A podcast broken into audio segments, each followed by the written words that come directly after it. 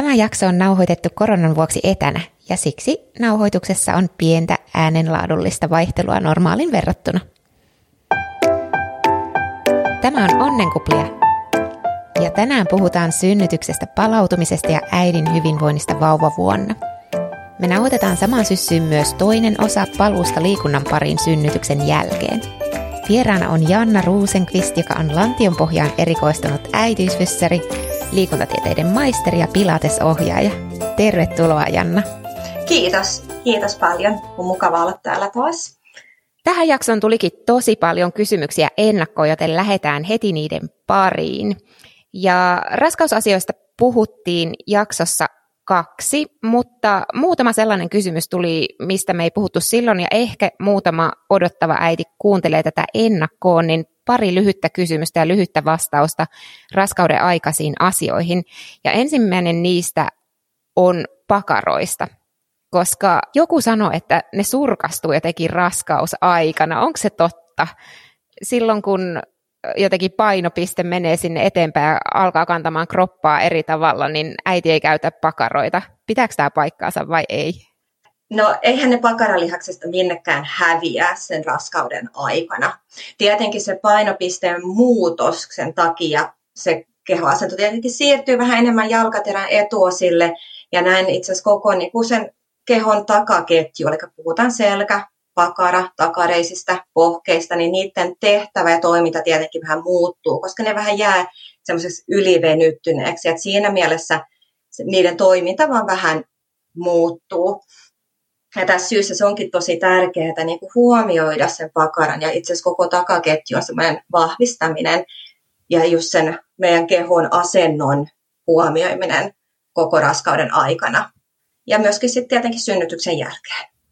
Onko sitten jotain haittaa esim. ristiliitokselle raskauden loppuvaiheessa, kun treenataan alakroppaa pakaroita silloin, kun lantio venyy ja kasvaa? Mä sanoisin siinä ehkä enemmän, tärkeintä on se harjoittelun monipuolisuus ja jos että huomioidaan kaikkia niitä lihasryhmiä. Et mitään tarkkoja määriä suositukselle on vaikea tietenkin arvioida tutkimatta asiakasta tai äitiä. Et, et tietenkin se pakaran aktivoiminen ja harjoittelu voi jopa niin kuin helpottaa näitä liitoskipuja. Et välttämättä ei siitä ole haittaakaan. Hienoa, mutta lähdetään hei nyt tuohon synnytyksestä palautumiseen. Ensinnäkin, mistä tietää, että on palautunut? Monet äidit sanoivat, että neuvola jättää aika yksin tämän asian kanssa, eikä saa sellaista tukea enää siihen palautumiseen, mitä sai raskausaikana, niin mistä tietää? No, mä ehkä kysyisin siinä semmoisen takaisin päin, että mit, mitä tarkoitetaan sillä palautumisella. Eli siihen ehkä enemmän on kyse siitä, että mitkä äidin tavoitteet on ja miten ensinnäkin koko raskaus on sujunut, onko ollut paljon kipuja, onko ne kivut helpottuneet sen synnytyksen jälkeen ja, ja miten on liikkunut ennen raskautta ja raskauden aikana. Että mä aina suosittelen, että jos tämä palautuminen askarruttaa, niin kannattaa varata aikaa niin kuin äitiysfysioterapeutin puoleen, joka pystyy kartoittamaan sen tilanteen ja miten, miten se sun keho on palautunut. Koska siihen voi tosiaan vaikuttaa niin moni eri asia. Just tämä raskaussynnytys, onko leikkauksia ollut joskus, perussairaudet, kaikki liikkumistottumukset ja niin edelleen. Ja nämä kaikki tietenkin pitää ottaa huomioon siinä synnytyksen jälkeisessä kuntoutuksessa ja harjoittelussa. Mitäs erilaisia osa-alueita tavallaan siinä palautumisessa on ja mihin myös äitiysfysioterapeutilta voisi saada tukea? Ensinnäkin paljon puhutaanhan siitä erkaumasta, erkauman kuntoutuksessa, mistä me varmaan tullaan puhumaankin tässä myöhemmässä vaiheessa, mutta sehän ei ole ainoa asia, mihin me mihin lähetysfysioterapia perustuu. Et siinä on paljon sit lantion pohjan toiminnasta, koko sen syvän lihastuen yhteistyössä yhdessä kaikkien pinnallisten lihasten kanssa, että, että, että miten siellä saadaan niin kuin hyvä aktivointi, miten se meidän asennon muutos ja se kehon hahmottaminen vaikuttaa. Tietenkin kaikki kantamisasennot ja ergonomia siellä vauvavuoden aikana on iso osa sitä, mutta myöskin sitten semmoista jos on tarvetta hoitoon ja käsittelyyn, eli manuaaliseen käsittelyyn, niin se, sekin on iso osa, osa tota, noin sitä fysioterapiaa. Sä mainitsitkin tuon erkauman ja se on ehkä yksi isoimmista kysymyksistä, mikä äideillä monesti on. Niin liittyykö sellainen vatsan pömpötys raskauden jälkeen erkaumaan ja miten sitä voi hoitaa? No useinhan se yhdistyy siihen erkaumaan ja siitä niin kuin just hyvin paljon puhutaan, että jos vatsa pömpöttää, niin sitten se johtuu erkaumasta, mutta tämäkään ei, ei ole aina se syy. Eli vatsan pömpytys ei aina johdu erkaumasta. Siihen voi ryhti olla yksi syy, että meillä on, jos meillä on hyvin vahvasti etukenossa oleva ryhti, niin sekin voi painaa sitä alavatsaa vähän eri tavalla, jotta se lähtee niin pömpöttämään. Mutta tietenkin siellä on, on se jännesauma, on, on sieltä, eli se meidän keskiviiva siinä vatsalihaksissa hän on venyttynyt ja, ja se, sen tuki ei, ei anna välttämättä sitä parasta tukea siihen meidän ryhtiin, niin sekin voi aiheuttaa semmoista pömpötystä, mutta sitten myöskin tämä syvien lihasten tuen puute, kun siellä raskauden aikana kaikki on venynyt, niin, niin ne ei ole välttämättä vielä päässyt palautumaan. Ja siihen voi tietenkin vaikuttaa siihen saman asian just raskauksien lukumäärät ja, ja jos imettää edelleen, imetyskin voi vielä ylläpitää semmoista pehmeyttä siellä kehossa, mikä voi sitten taas vaikuttaa siihen pömpötykseen. Eli siinä on paljon eri osa-alueita, mitkä voi, voi siihen vaikuttaa. Miten sitä pömpötystä voi estää tai tavallaan helpottaa? No siihen sitten lähdetään ehkä enemmän just sitä syvää tukilihaksistoa sieltä hakemaan, sitä kautta vahvistamaan meidän kehoa. Sieltä sisältä päin ulos vahvistamaan. Ja, ja siihen tietenkin ryhtiin, mistä puhuttiinkin huomio, että päästään sieltä etukenoasennosta sinne vähän keskemmälle painotasaisesti molemmilla jaloilla ja saadaan sitä niin sanotusti, että ne palikat on siellä päällekkäin, että keho toimisi optimaalisesti just siinä oikeassa asennossa. Ja tota noin, et sillä nyt ehkä lähinnä, että et erkaumahan kaikille tulee raskauden aikana. Sitä me ei voida millään estää. Se on luonnollinen tapahtuma. Ja miten me sitten siitä palaudutaan, niin sehän on hyvin yksilöllistä. Ja siihen just kaikki saa vähän erityyppiset harjoitteluohjeet ja kuntoutusohjeet, just riippuen siitä vähän, että minkälainen se meidän historia on ja mitä kaikkea meillä siellä repussa ikään kuin on, mitä me kuljetetaan mukanamme, että mikä pitää huomioida just siinä harjoittelussa. Entä sitten erkauman kuntouttamiseen, onko siihen vinkkejä? No ensinnäkin erkaumahan on hyvin luonnollinen tapahtuma. Se täytyy siellä raskauden aikana tapahtua. Sitä me ei voida millään estää. Toki me pystytään sitä tukemaan just sillä syvien lihas, lihasten niin kuin vahvistamisella ja, ja harjoittelulla. Ja synnytyksen jälkeen tosiaan, mikä on, on tärkeää, on sen jännesauman ja sen keskivartalon toiminnallisuus, että se toimii eri liikkeissä ja tilanteessa arjessa.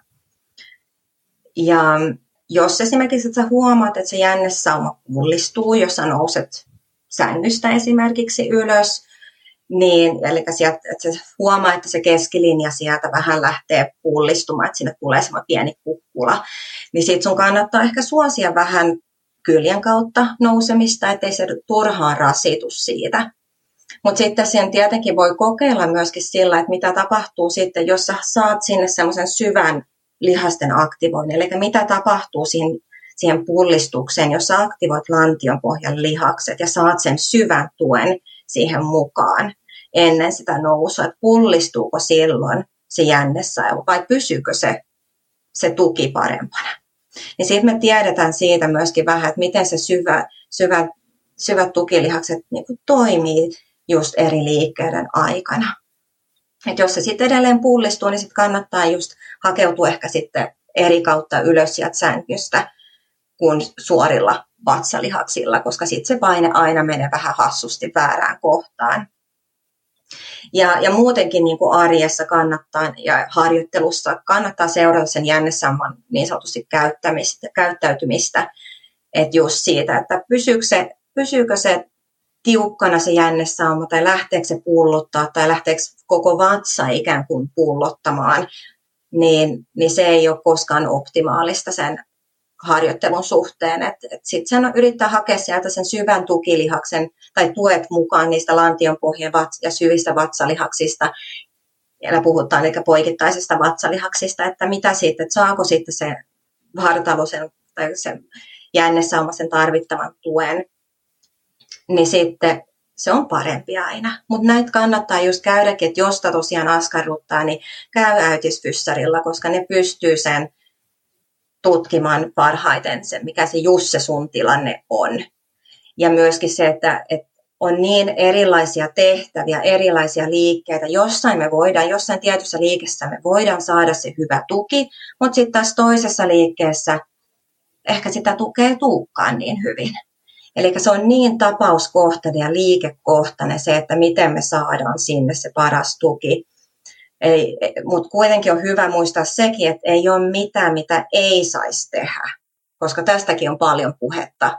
Netissä lukee ihan kauheasti siitä ja pelotellaan siitä, että ei saa missään nimessä tehdä sitä ja tota ja tätä liikettä, koska sitten sun erkauma vaan suurenee tai tulee pahemmaksi tai sä menet rikki tai ihan mitä vaan. Eli ei ole, niin kuin, ei ole mitään, mitä sä et saisi tehdä, mutta kyse on siitä, että miten sä sen teet, sen liikkeen. Joo, kyllä mä ainakin olen välttänyt suoria vatsalihaksia varmaan puolitoista vuotta, vaikka mä tiesin, että mun erkauma on kunnossa.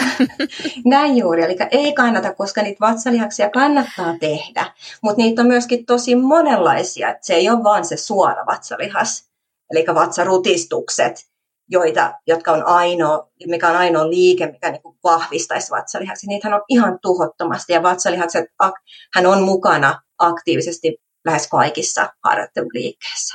Et monipuolisuus siinä kanssa on tärkeää. Sitten toinen tosiaan apu siihen tähän näin, jos on sitä todettu erkaumaa ja, ja varsinkin siitä, että jos siitä aiheutuu toimintahäiriöt, eli selkäkipua tai jotain muuta alavatsa kipua tai muuta, mitkä niin on tutkittu, että, että ei ole mistään muusta poikkeavasta kyse, niin tukivyöt on yksi hyvä apun väline siihen, jota, jotka monet myöskin käyttää, koska se tukee sitä meidän keskivartaloa. Ja niissä on hyvin monta erilaista, että kannattaa ihan sitten käydä, käydä kysymässä ja kokeilemassa, sovittamassa, että mikä olisi niin kuin paras just sun tarpeisiin. Ja, ja, tota, no, ja myöskin sitten just, että parashan olisi, että jos saisi ihan sovittaa sitä, niin tietää vähän, että, että mikä, miltä tuntuu. Entäs miten voin edesauttaa vatsalihasten palautumista, jotta erkaumaa ei jäisi? No niin kuin tuossa jo sanoinkin, että sehän on luonnollinen tapahtuma. Ja tosiaan niin sen erkauman palautumisessa on kyse niin paljon muustakin kuin vaan sen raun kuroutumisesta, eli niitä suorien vatsalihasten välisen raon kuroutumisesta. Et meidän täytyy huomioida koko kehon toiminta. Me ei voida vaan keskittyä siihen erkauman kuntouttamiseen. Jos me niin tehtäisiin, se ei välttämättä edes kuntoudu siitä, koska meidän, me ei olla huomioitu mitä muuta tai millä, millä muulla tavalla se keho toimii. Ja tosiaan niin, niin siihen erkaumaan vaikuttaa monet asiat ja myöskin sen palautumiseen. Eli siihen voi vaikuttaa just perimä, sidekudostyypit, raskauksien määrä ja niin edelleen. Että et meidän, et miten, millä tavalla ensinnäkin se, se jännesauma sieltä vahvistuu ja palautuu. Et synnytyksen jälkeen tosiaan ne kaksi eka kuukautta puhutaan semmoisesta spontaanisesta palautumisesta. Ja silloin se palautuminen on ehkä nopeinta meillä sitten se vähän siitä hiipuu, mutta kyllähän se sieltä koko ajan kuitenkin keho tekee sitä palautumisesta koko vuoden, eli koko sen ensimmäisen vuoden synnytyksestä. Ja jossain tapauksissa puhutaan jopa niin kuin puolitoista vuotta, jos se jopa enempää. Että se on niin yksilöllistä. Ja tietenkin siihen sit, jos on sellainen tilanne, että se ei ole palautunut ja edelleen niin kuin tuntuu, että ei löydy sitä tukea, niin sittenhän siellä on joku muu asia, mikä vielä selvittää, että mistä se johtuu ja sit sitä kautta lähteä hakemaan semmoista nousujohteista harjoittelua just niin kuin sun tarpeille ja sun niin kuin tilanteeseen. Ja tosiaan niin tästä just noista tukivöistä jo mainitsinkin, niin että se voi näissä vaiheissa just tukea sitä, että jos siellä on niin paljon semmoista löysää kudosta, niin, niin just, että siihen saadaan se tukeva vyö vähän helpottamaan sitä meidän asentoa ja niin se voi olla tosi iso apu monelle. Suosittelen kyllä tutustumaan niihin. Mainos Lalait Lykke. Kuten Jannakin suosittelee, synnytyksen jälkeistä tukivyötä voi harkita synnytyksestä palautumisen tueksi. Mä puolestaan kehotan tutustumaan Lolaet Lykken tukivöihin. Lolaet Lykke perustettiin kahden suomalaisen äidin omien haasteiden pohjalta ja mä itse komppaan heitä suuresti, koska heidän lähtökohtansa yrityksen perustamiselle on hyvin samanlainen kuin mulla itsellä. Halu auttaa ja tukea uusia äitejä, jotta jokaisen kokemus siitä vauva-ajasta olisi mahdollisimman hyvä. Lolait Lykken synnytyksen jälkeinen tukivyö onkin kehitetty heille yhteistyössä fysioterapeuttien kanssa, ja se on ainut saatavilla oleva kaksiosainen kompressiotukivyö. Ja tämä kaksiosaisuus tarkoittaa sitä, että vyötä voi säätää lantion ja vyötärön kohdalta niin, että se on just sun kropalle sopiva. Myös voimakkuutta voi säätää esimerkiksi niin, että sitä voi pitää kiremmällä juuri siitä kohti, missä oma erkauma on isompi. Eli jos erkauma on iso alavatsalla, vyö voi olla sieltä tiukempi ja yläosan voisit pitää löysemmällä. Ja miksi sä hankkisit tukivyön? Eli se voi auttaa kannattelee ryhtiä ja hahmottamaan selän keskiasentoa paremmin, mikä puolestaan edistää syvien vatsalihasten aktivoitumista ja vatsan palautumista raskaudesta. Lisäksi se tukee venyneitä vatsan kudoksia mahdollista sektiohaavaa ja näin helpottaa keskivartalon hallintaa kaikessa päivittäisessä toiminnassa, kuten vauvan kantamisessa ja nostamisessa tai vaunujen työntelyssä. Lisäksi se auttaa tehokkaasti selkäkipuihin. Ja Tämä Lolait-lykken tukivyö on lääkinnällisen tason tukivyö, ja sen käytön voi aloittaa heti synnytyksen jälkeen, kunhan sen käyttö ei aiheuta paineen tunnetta alavatsalla tai lantion pohjassa, ja tämän vyön hyöty on erityisen suuri juuri kolme kuukautta synnytyksen jälkeen, kun oma keskivartalon tuki on vielä heikkoa, ja erityisen hyödyllinen tämä tukivyö on sektiosta toipuville. Nyt saatkin koodilla onnenkuplia 15 15 prosentin alennuksen synnytyksen jälkeisistä tukivöistä Lolaet Lykken verkkokaupasta, eli käy tutustumassa. Ja seuraavaksi kysymyksiä lantion pohjasta, ja niitä tulikin aika paljon. Se on aihe, mikä mulla itselläni ollut iso kysymys, eli mullahan erkauma palautui itselläni melko nopeasti, mutta lantion pohjan kanssa taistellut ja mä postailinkin tuolla somessa jossain vaiheessa, että mulla oli tosi paljon takapakkeja siinä lantion pohjassa, että tuntui, että se aina välillä parani ja sitten mä lähdin jo vähän enemmän urheilemaan ja ottaa hölkkäaskelta ja hyppyaskelta ja sitten mä huomasin, että mulle tuli yskä ja sitten taas lantion pohja ei toiminut pitkään aikaa ja se meni semmoista jojoa ja mä sain siihen tosi paljon kommentteja, että monella muullakin on ollut tällaisia takapakkeja ja välillä tuntuu, että lantion pohja on hyvässä kunnossa ja välillä sitten ei ollenkaan niin yksi äiti sanoi, että en siis oikein tiedä, onko lihakset hyvässä kunnossa vai ei. Treenaan lantion pohjaa kuitenkin paljon, viisi kertaa viikossa ja aloitin synnytystä seuraavana päivänä.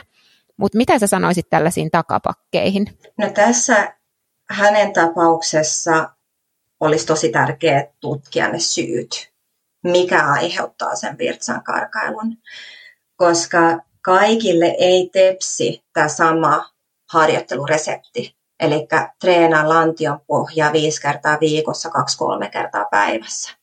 Minkä takia se ei tepsi? Koska joillain voi olla enemmän ylijännitystä lantion pohjasta, eli se kyky rentouttaa lantion pohja ei vaan niin kuin sitä ei osaa hahmottaa, tai se on tosi tosi vaikeaa niin sitten jos, sul, jos siellä olisi ylijännitystila siellä lantion pohjassa ja sä lähdet vaan siellä kauheasti jumppaa, jumppaa, jumppaa, etkä saa sitä koskaan ihan täysin rennoksi, niin tämäkin voi olla syy virtsan karkailuun. Että se, että ne on siellä koko ajan vähän niin kuin, ikään kuin sulla olisi nyrkki kovana ja siellä tehdään kauheat duuni siellä lantion pohjassa, kyllähän se sitten väsyy.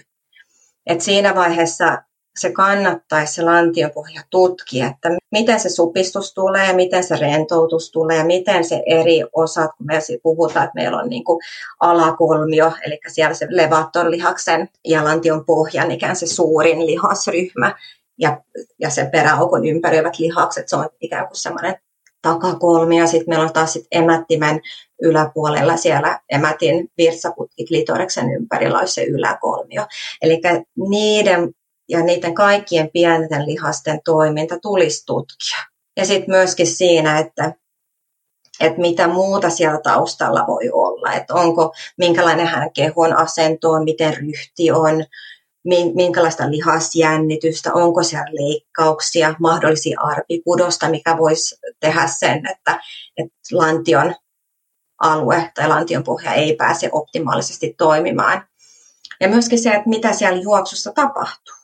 Että et miten se lantion hallinta esimerkiksi, että sieltä pitäisi vähän jopa katsoa niiden alarajojen toimintaa ja, ja sitä kautta vähän peilailla, että mitä, olisiko siellä jotain syytä. Että todellakin tässä tapauksessa kannattaa lähteä tutkimaan sitä ja että mi- miten se oikeasti se oma lantion pohja toimii ja missä vaiheessa se falskaa, jos se falskaa. Mitenkäs sitä lantionpohjan toimintaa voi tutkia? Kerrotko, jos joku ei ole käynyt aikaisemmin äitiysfyssarilla tai lantionpohjan fysioterapeutilla?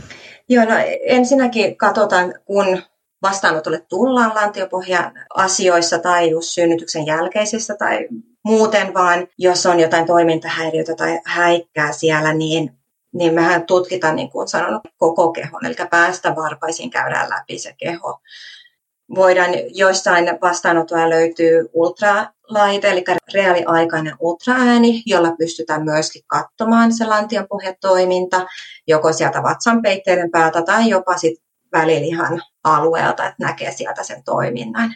Ja se on taas sitten hyvin palkitsevaa ja niin motivoiva asiakkaalle nähdä, että mitä siellä oikeasti tapahtuu. Että sen, se helpottaa taas sitä hahmottamista. Sitten kun mennään ihan tota, noin lantion pohjan toimintaan, niin asiakkaan luvalla voidaan tehdä sisätutkimus. Eli silloin me yhdellä sormella laitetaan emättimeen ja sitä kautta katsotaan sieltä se toiminta, eli miten se supistus ja rentoutus sieltä tulee ja minkälainen voima siellä on ja tuleeko sieltä semmoista nousevaa ylöspäin suunnasta tulevaa liikettä ja, ja sitä kautta me pystytään vähän myöskin katsoa, että miten se etuseinämä, eli meidän emättimen ja virtsaputken ja, tai niin, välinen lihasseinämä siellä aktivoituu ja miten hyvin me saadaan sinne tukea, koska tämäkin on sitten tosi tärkeää, jos miten, mitä tulee niin kuin virtsan karkailuun. Mutta sisätutkimuksen suosittelen kaikille tehtäväksi kotona. Se on jotain tosi helppoa, mitä kannattaa lähteä tutustumaan siihen omalle lantion pohjaan. Peilin avulla näkee tosi hyvin sieltä haarojen välistä sen pinnallisen kerroksen, lihaskerroksen. Ja sitten, jos siellä on synnytyksen jälkeen tullut jotain repeämiä tai muuta, niin, niin senkin näkee pystyy vähän uudestaan tutustumaan siihen uuteen lantion pohjaan. Ja sitten myös kun lähtee tekemään supistusta, että mitä siellä tapahtuu, tuleeko sieltä jotain liikettä tai mikä, mikä niin se fiilis siellä on siellä lantion pohjassa. Sitten toinen on just tämä sormitesti. Eli kun laitat yhden puhtaan sormen emättimeen, me puhutaan usein, että emätin olisi kello, eli sinne häpyliitoksen alla olisi ikään kuin 12 ja perä aukon yläpuolella olisi kuusi ja sitten tulisi niin kolme ysi sinne sivuille. Mutta ainakin sillä, että laittaisi sen sormen sinne kutoseen, emättimen sisään kutoseen ja sitten vähän siirtäisi sormea oikealle, vähän ikään kuin kello seiskaan. Ja sitten tunnustelee sitä lihasta ensin tällä levossa ja sitten lähtee supistamaan. Mitä tunnistat sitten samalla siellä vähän sen supistuksen aikana, mitä siinä lihaksessa tapahtuu? Tuntuuko, että se jäykistyy ja pullistuu? Ja minkälainen se voima siellä on? Ja miten se taas sitten rentoutuu? Ja samoin se, että tunnet sä sieltä, että sieltä tulisi semmoinen vähän noste myöskin ylöspäin. Eli puhutaan ylöspäin kohti klitorista, kohti häpyliitosta. Eli sinne päin pitäisi tulla. Ja sitten samoin taas, että miltä se rentoutus tuntuu. Ja toistaa saman jutun sinne vasemmalle puolelle. Ja sekin niin kuin helpottaa ja pystyy vähän niin kuin antaa itselle sitä osviittaa ensinnäkin, että missä sen aktivoinnin pitäisi tuntua, ja myöskin se, että minkälainen voima siellä on.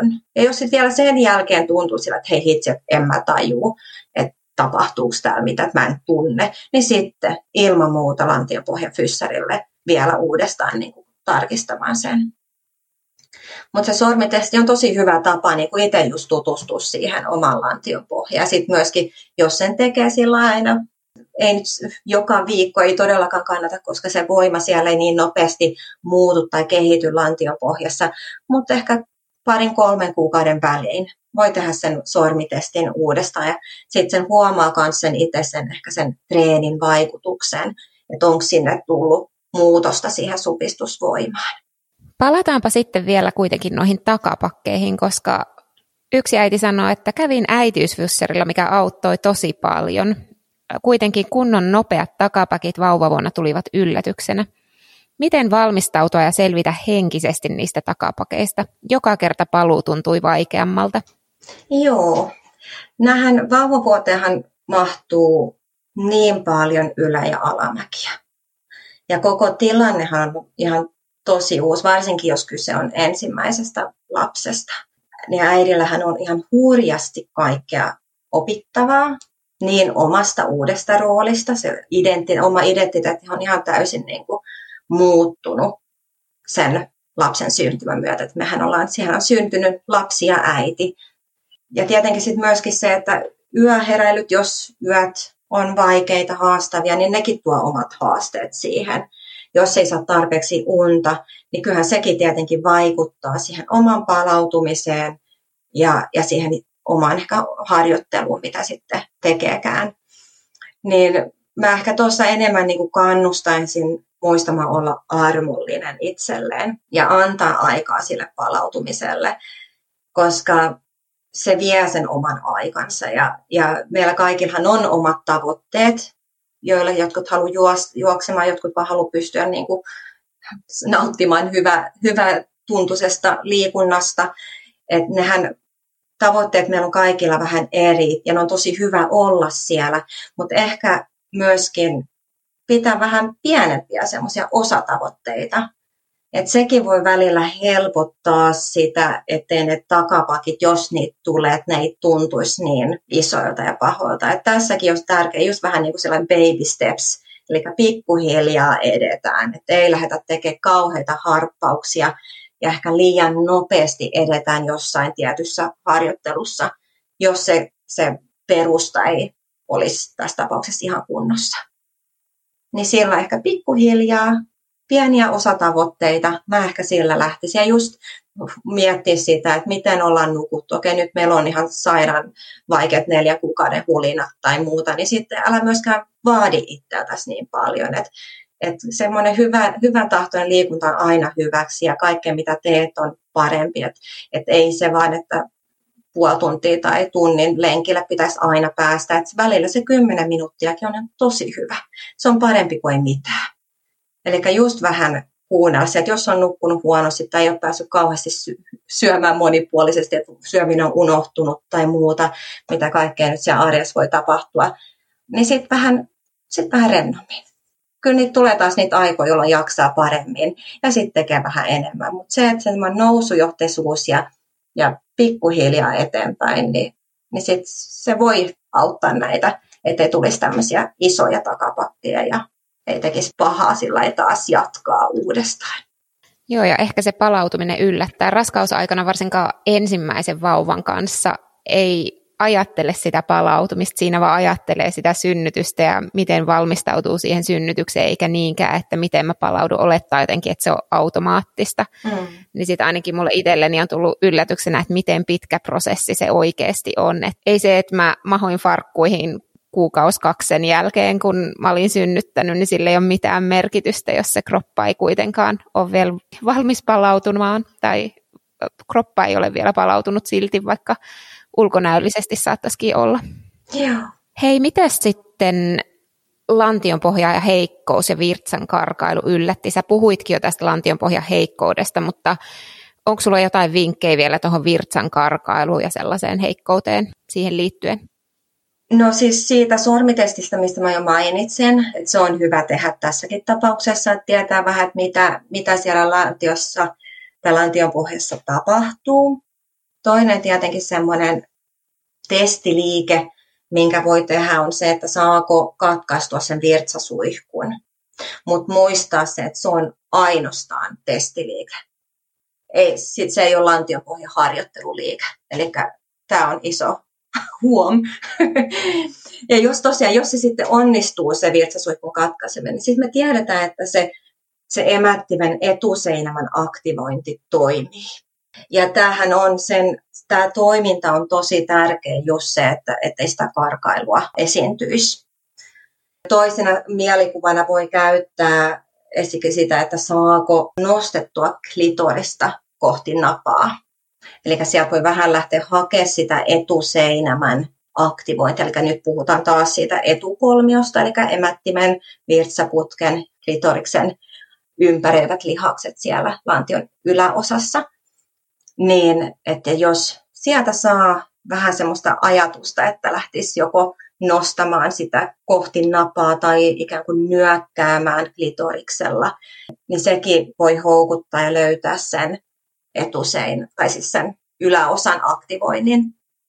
Mutta tietenkin niin aina, aina tässä suosittelen hakeutumaan äitysfyssarille tai äitis- ja lantiapohjan fysioterapeutille, koska sen virtsan karkalun kanssa ei kannata jäädä todellakaan yksin. Ja, ja fysioterapialla saa ja pystytään tekemään tosi paljon ja he auttaa sitä, että sitä ei esiintyisi.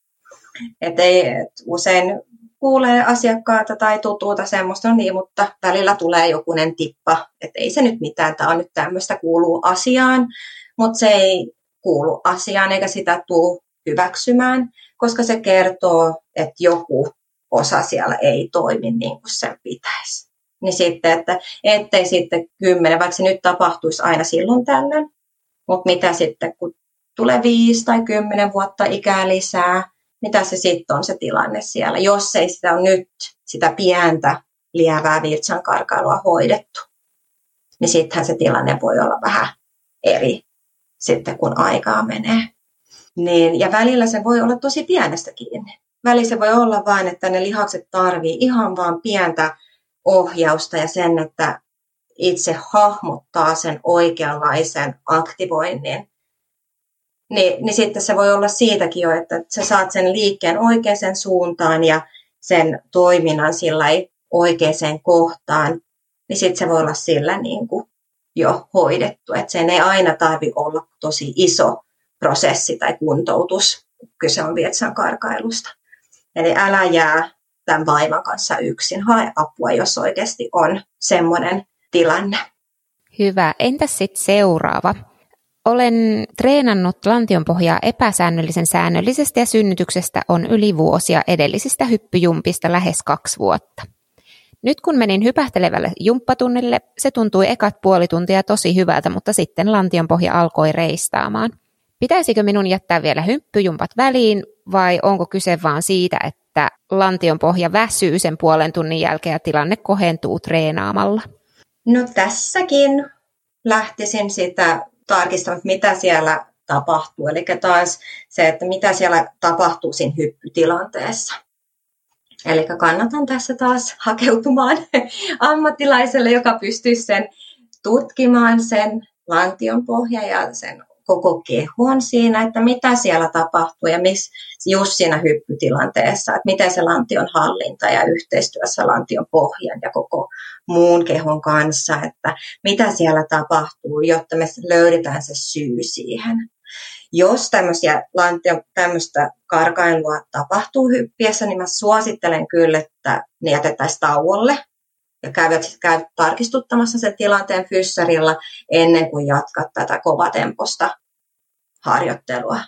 Koska sekään, sit sä tiedät, niin saat sen omat työkalut siihen, että mitä just sun pitää tehdä, jotta sitä ei esiintyisi jotta se sun treenaaminen sujuisi niin kuin ongelmitta. Entä sitten tällainen? Lantion pohja palautui synnytyksestä nopeasti ja hyvin. Äitiyshuissari tutki, että kaikki kolme lihasta toimii, mutta heti kun tulin raskaaksi uudelleen, niin alkoi virtsan karkailu, mitä ei ollut lainkaan esikoisesta. Onko lantion pohja sittenkään ollut hyvässä kunnossa ensimmäisen raskauden jälkeen? No tässä minua ehkä kiinnostaisi lähinnä se, että miten lähellä ne raskaudet on ollut, minkälainen, minkälaiset ne raskaudet tai se ensimmäinen oli ja minkälainen on nyt tämän, tämänhetkinen raskaus. Ja miten se synnytys, mikä on synnytystapa ja miten synnytys on mennyt ja siitä sitten taas se väli, että miten se synnytyksessä palautuminen oli edennyt ennen kuin raskaantui uudestaan. Ja myös se, että minkälaista virtsankarkailusta on kyse, koska niitäkin on erilaisia ja sitten siinä se hoito ja kuntoutus on vähän eri.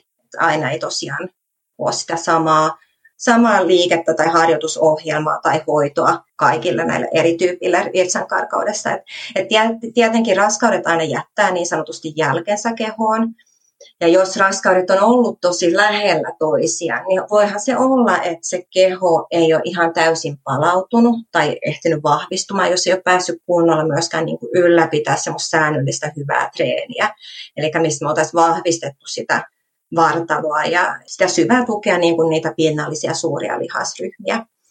Et kyllähän se raskaus aina pehmentää kehoa ja just se painopisteen muutos, niin sehän luo omat haasteensa keholle. Siinä on vaan aika monta kanssa sellaista tekijää, että miksikö sitten näin.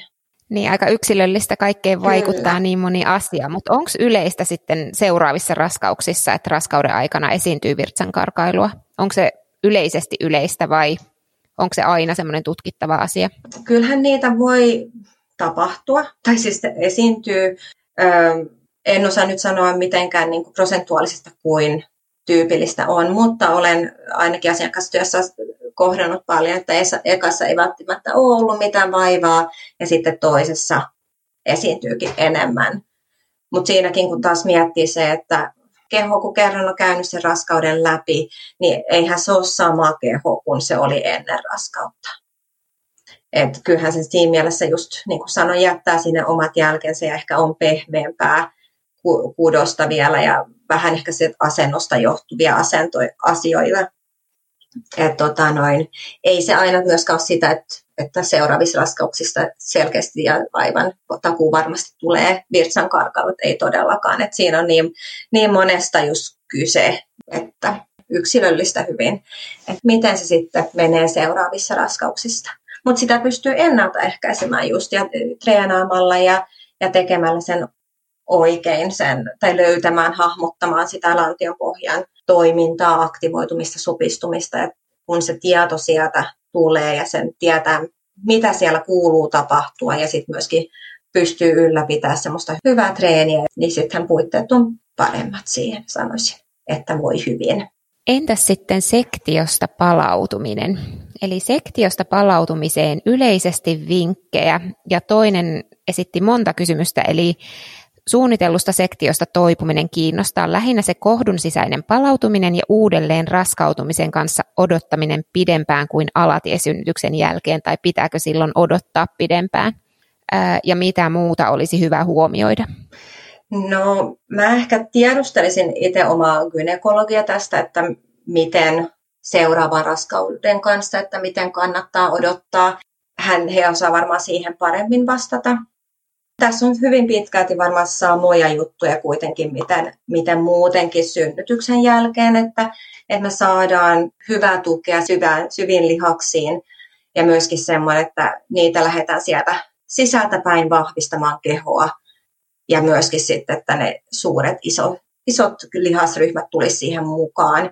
Arven käsittely on tärkeää myöskin, että, että se arvi olisi mahdollisimman liikkuva, että sitä huomioidaan, koska se sitten taas voi seuraavan raskauden aikana tai jos ei vaikka olisikaan raskausta, niin se voi sitten myöhemmin elämässä myöskin lähteä vähän oireilemaan, jos, jos se on tosi tiukka eikä pää ja kireä.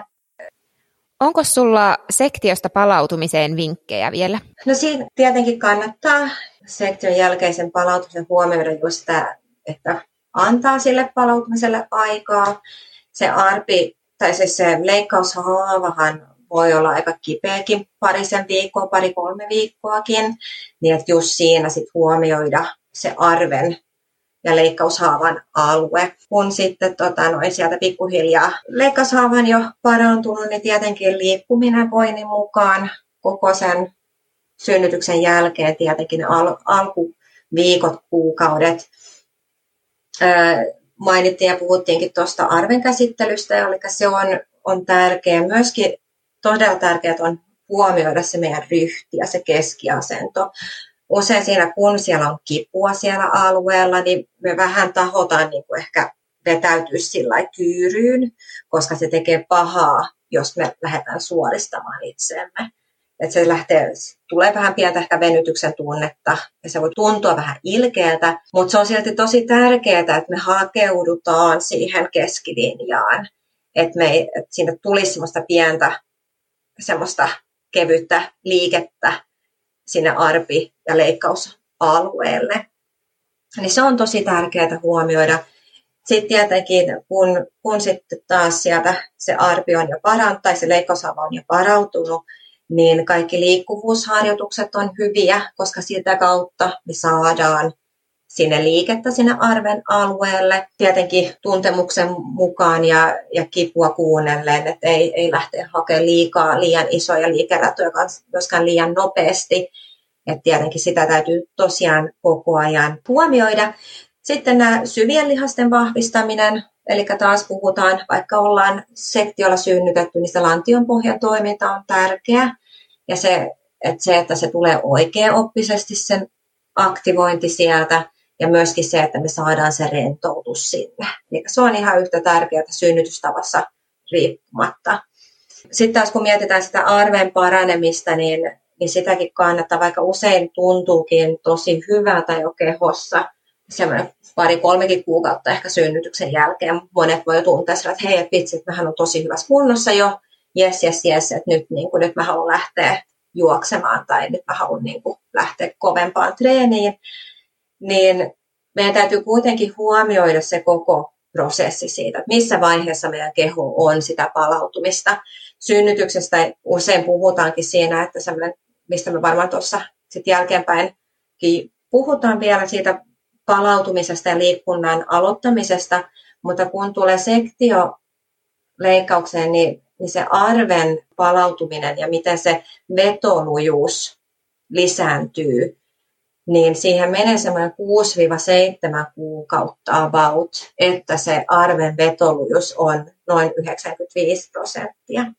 Eli sillä vetoluidella tarkoittaa vähän, että miten paljon se kestää se arvi. Eli se sieltä pikkuhiljaa vahvistuu tietenkin, ja, ja sehän tar- tämä ei tarkoita sitä, että sä et saisi tehdä mitään, mutta taas täytyy miettiä sitä, että mitä sä teet ja millä tavalla ja millä kuormituksella ja mikä se sun tausta on ja kaikki tämä peilaa siihen, että miten, miten se liikkuminen sitten sektion jälkeen kannattaa niin kuin aloittaa.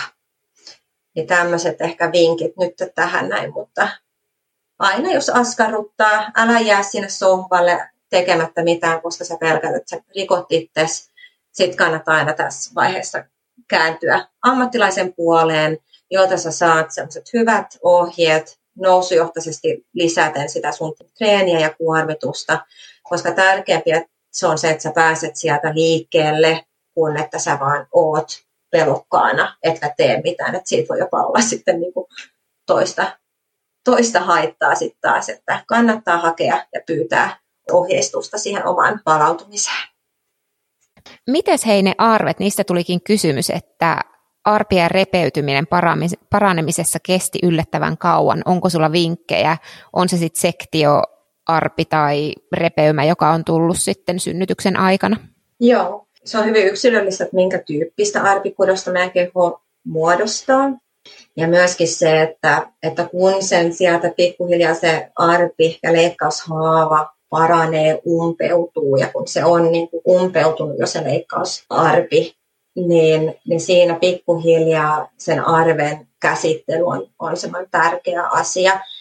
Öm, sektioarvissa just tämmöiset, jotkut käyttää tämmöisiä silikonivoiteita tai laastereita, jotka saattaa edesauttaa sen arven ja haavan niin kuin paranemista. Mutta kyllähän siinä alkuvaiheessa tietenkin, mitä saadaan myöskin sairaalasta ja hyvät hygieniaohjeet, ilmakylvyt sun muut puhdistukset, että, että se pääsee hyvin paranemaan, mutta siinä sitten siinä kuuden viikon tienoilla, 6-8 viikkoa, jos, jos puhutaan sektiostakin, niin sitä arpea kannattaa lähteä hoitamaan, hieromaan. Ja niitä löytyy varmasti jotain ohjeita myöskin netistä, mutta tässäkin kannattaa, jos se askarruttaa, niin kannattaa lähteä. niin kysäisemään tai varamaan aikaa tosiaan fyssarille, joka pystyy sitten ohjeistamaan, että miten se arpea kuuluu käsitellä ja hoitaa, jotta sitten tulisi mahdollisimman joustava, koska tavoitehan siinä on, että se arpi olisi liikkuva, pehmeä ja joustava. Terve kudos liikkuu koko ajan. Kun me liikutaan, niin sieltä tapahtuu semmoista pientä liikettä koko ajan, mutta sitten kun siellä on arpi, niin se arpi on huomattavasti jäykempää kudosta kuin se terve kudos.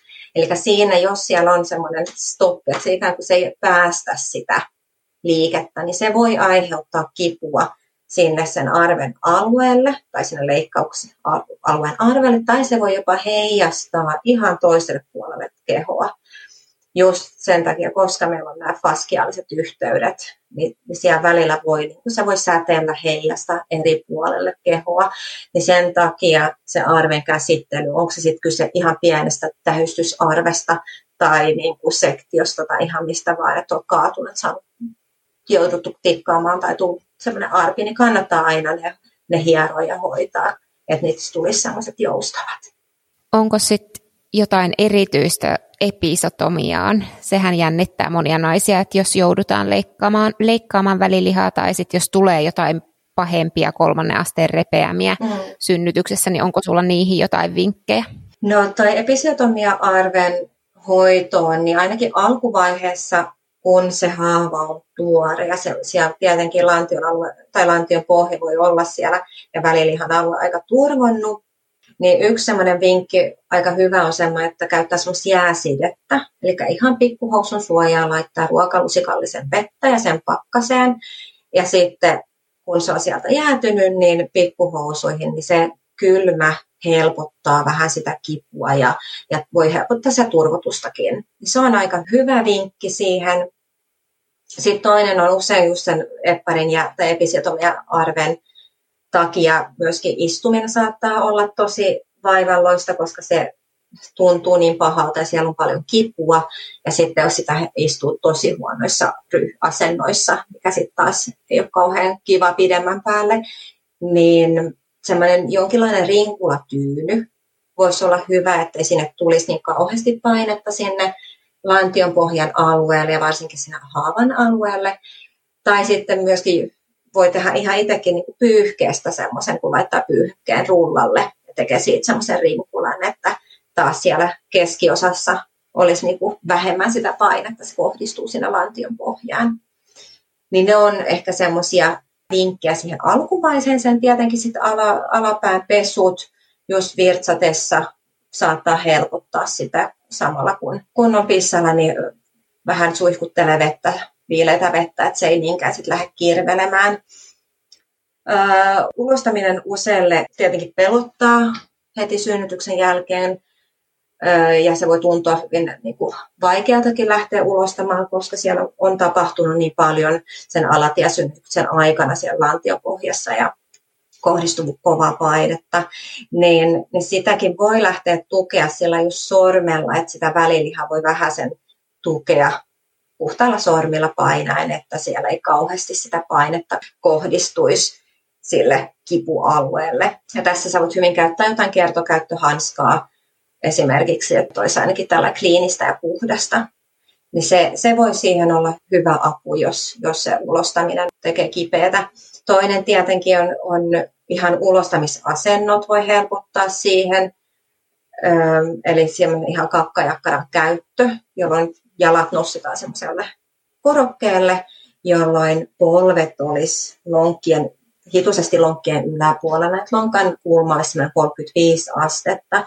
Se päästää sen lantion pohjan, ne syvimmät lihakset, semmoinen pubo, muun muassa semmoinen puboriktaalislihas pääsee rentoutumaan ja silloin myöskin peräsuoni pääsee suorempaan asentoon ja silloin meidän ei kauheasti tarvitse ponnistaa sitä ulostetta ulos sieltä niin sekin on semmoinen hyvä vinkki. Suosittelen kaikille kakkajakkaran käyttöä, että onko sitten mitään problematiikkaa, mutta se on tosi, tosi hyvä sen lantiopohjaa ajatellen. Sitten tosiaan, kun se leikkaushaava sieltä on, on tota, noin parantunut, jos se semmoinen, voi odottaa semmoinen kuutisen viikkoa, vähän riippuu siitä, niin just sitten taas sen arven hieronta ja käsittely. Sama juttu tuossa noin sektioarvissa ja muissakin arvissa, että sitä kannattaa käsitellä sieltä ulkoota päin, eli pinnallisesti taas kattokaa peilillä, että missä kohtaa se arpi on. Useinhan se tehdään taas, kun me puhutaan siitä kellosta, mistä mainitsin tuossa aikaisemmin, niin se episiotomia tehdään lähes aina sinne kello seiskaan, eli oikealle puolelle. Niin sen pitäisi sieltä löytyä, että kattokaa peililtä, miltä se näyttää, ensinnäkin ja sitten vähän lähtekää tunnustelemaan sieltä pinnallisesti, että miltä se arpi tuntuu, että onko se arka, onko se kova, onko se, miltä se ensinnäkin tuntuu se alue. Eli sieltä ulkotapäin kannattaa lähteä hieromaan kevyesti, mutta sitten myöskin, koska se arpihan myöskin on siellä emättimen sisällä, niin sitten puhdas sormi emättimeen ja sitä kautta hieroo sitä sen oikean puoliskon ja silloin se kannattaa tehdä niin, että vasemmalla kädellä taas puhtaat, puhtaat sormet, lyhyet kynnet, tosi tärkeää, niin laittaa peukun emättimen sinne oikealle puolelle ja käy sen ysistä sinne kutoseen sen puoliskon läpi ja hieroo sillä kevyillä otteilla ja sitten toinen puoli, eli taas sitten oikealla kädellä vasen lantionpohjan puolisko samalla lailla se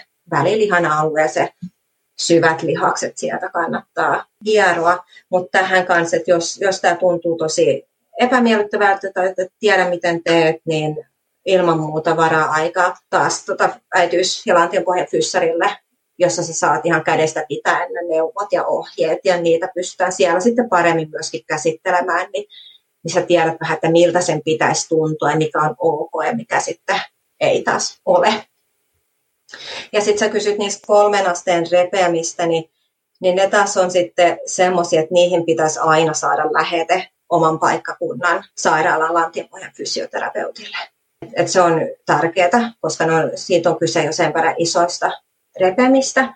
Mutta muun muassa tässä samoin kanssa, että tietenkin se arven käsittely ja, ja tämä lantion pohjan tietoinen harjoitteluhan tulee tässäkin tapauksessa tosi tärkeäksi ummetuksen välttäminen ja just nämä hyvät ulostamisasennothan on tässäkin tärkeä, mutta tosiaan niin sieltä oman sairaalan fyssarilta pitäisi saada sitten tähän enemmän apua ja ohjeistusta aikamalla muahan ällöttää kaikki verenvuodot ja haavat ja semmoiset. Mä pyörryn kaikesta sellaisesta. Onneksi itselleni ei tullut kuin pieniä nirhaumia synnytyksessä, mutta mä en uskaltanut katsoa sinne. Mä heti ensimmäisellä neuvolakäynnillä mä sanoin neuvolanterille, että voisit sä katsoa, miltä siellä näyttää, onko kaikki hyvin, kun mä itse uskaltanut tarkastaa enkä katsoa.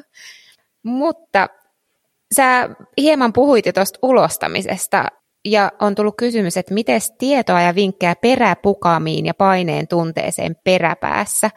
Ja tähän liittyen mulla itselläni oli kokemus, että silloin synnytyksen jälkeen musta tuntui, että mä en pystynyt pidättelemään pierua ja joskus mulla pääsi pieni raita myös muutenkin sinne housuun, niin liittyykö se tähän samaan ja onko sulla vinkkejä näihin? No siis siinä tietenkin tuossa kannattaa, jos on peräpukamia tai, tai muuten haastetta tuon ulostamisen kanssa, niin kannattaa tietenkin kiinnittää tosi paljon huomiota siihen omaan ruokavalioon, nesteytykseen, liikuntaan, jotta se ulos, se massa pysyisi mahdollisimman pehmeänä, että se ei olisi semmoista papanamaista. Jos siellä on jotain paineen tunnetta siellä peräsuolessa päin, niin kyllä mä sitten suosittelen lähteä taas sen tutkimaan se, että miksi siellä se tuntuu ja että onko sitten siellä mikä se syy sitten siihen onkaan, että siellä pystytään lähteä auttamaan ja, ja kuntouttamaan. Tosiaan tässäkin tietenkin se kakkajakkara kannattaa ottaa käyttöön, että se vähän ainakin helpottaa sitä painetta siellä lantion pohjassa. Ilmankarkailuhan on aika tyypillistä synnytyksen jälkeen. Myöskin yksi tämmöinen nolo, nolovaiva, mutta siihenkin saa, pystytään auttamaan ja että se ei, senkaan ei myöskään tarvitse jäädä yksin. Et sitten sitäkin lähdetään sieltä tutkimaan, että missä kohtaa, tai siis mitä kohtaa pitäisi sieltä lantiopohjasta tai muualta niin lähteä hoitamaan, että siitä päästään. Tässä onkin ollut paljon asiaa synnytyksestä palautumisesta. Ja meillä oli tarkoitus käsitellä tässä jaksossa myös liikuntaan palaamista synnytyksen jälkeen, mutta koska niistä tuli niin paljon kysymyksiä, niin me palataan näihin toisessa jaksossa. Kiitti Janna hirveästi kaikista vastauksista tähän asti ja Janna on mukana myös onnenkuplia tapahtumissa ja etävalmennuksissa, ja kevään aikana onkin tulossa tähän aiheeseen etävalmennus, missä tulee paljon harjoituksia varmasti just näihin asioihin, mitä me ollaan tuossa keskusteltu. Eikö totta, Janna? Joo, kyllä. Hienoa, ja tosiaan näistä valmennuksista, etävalmennuksista löytyy lisätietoa sivuilla www.onnenkuplia.fi, ja siellä on tulossa myös tällaisen synnytyksestä palautumisen lisäksi valmennus kuntosaliharjoittelusta synnytyksen jälkeen. Ja tämä ei painotu ainoastaan kuntosaliharjoitteluun, vaan nämä liikkeet ja harjoitukset ja ohjeet, mitä sieltä saa, niin pätee kaikkeen liikuntaan, eli vaikka puistojumppaan, crossfittiin ja voimaharjoitteluun, eli sitä kannattaa tsekata, jos kiinnostaa yhtään. Ja me jatketaan nyt toisen osien nauhoittelua. Kiitos hirvittävästi sulle, että kuuntelit ja kuuntele vielä se toinenkin osio. Kiitos. Moikka!